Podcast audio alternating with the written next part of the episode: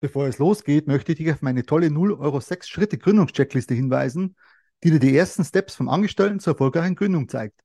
Den Link dazu findest du in den Show Notes der einzelnen Podcast-Folgen. Einfach downloaden und sofort loslegen. Hallo und herzlich willkommen zu dieser neuen Podcast-Folge. Und wenn du das YouTube-Video siehst, zu diesem neuen YouTube-Video. Unser heutiges Thema wird sein, ich gebe dir vier Tipps mit an die Hand, wie du dich vor Telefonbetrug schützen kannst. Schauen wir uns das Ganze doch mal an. Ist es dir vielleicht auch schon mal passiert? Mir ist es jetzt vor kurzem erst passiert und zwar vor einigen Wochen habe ich einen Anruf erhalten von einer unbekannten Nummer. Normalerweise ist es ja so, dass ich alle Nummern äh, von den Leuten, die ich kenne, in mein Telefonbuch äh, im Handy speichere. Aber die Nummer war unbekannt. Ich dachte, ich gehe trotzdem ran.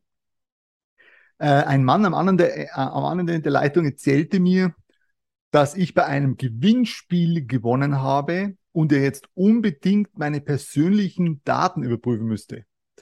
Also mir ist es schon mal sehr, sehr, äh, ja, sehr, sehr komisch vorgekommen. Vielleicht hast du das auch schon mal gehabt. Ja, dazu gebe ich dir vier Tipps. Und zwar, Tipp Nummer eins ist, der einfachste Weg, um dem Ganzen ein Ende zu bereiten, ist, leg einfach auf, ohne irgendwas zu sagen. Der Punkt ist einfach der, man muss nicht immer höflich sein. Und meistens ist es eh schon so von vornherein, man hat ein gewisses komisches Bauchgefühl und man soll unbedingt auf sein Bauchgefühl hören, was ich schon öfter erwähnt habe.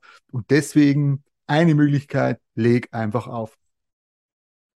Tipp Nummer zwei könnte sein, gebe niemals deine persönlichen Daten wie Geburtsdatum, Adresse, Bankdaten und so weiter und so fort am Telefon weiter. Auch wenn es sich um einen vermeintlichen Gewinn äh, handelt und es sich vielleicht noch so gut anhört. Aber mein Tipp an dich, mach sowas nicht.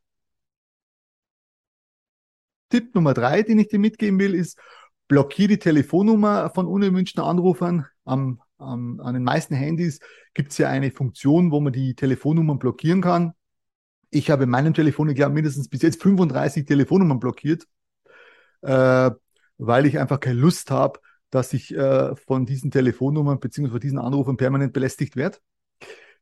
Tipp Nummer vier, auch sehr interessant.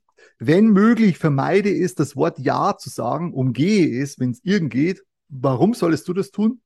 Ja, weil das Wort Ja kann aus einem Telefonat herausgeschnitten werden. Also es kann ja aufgenommen werden, ohne dass du es mitbekommst.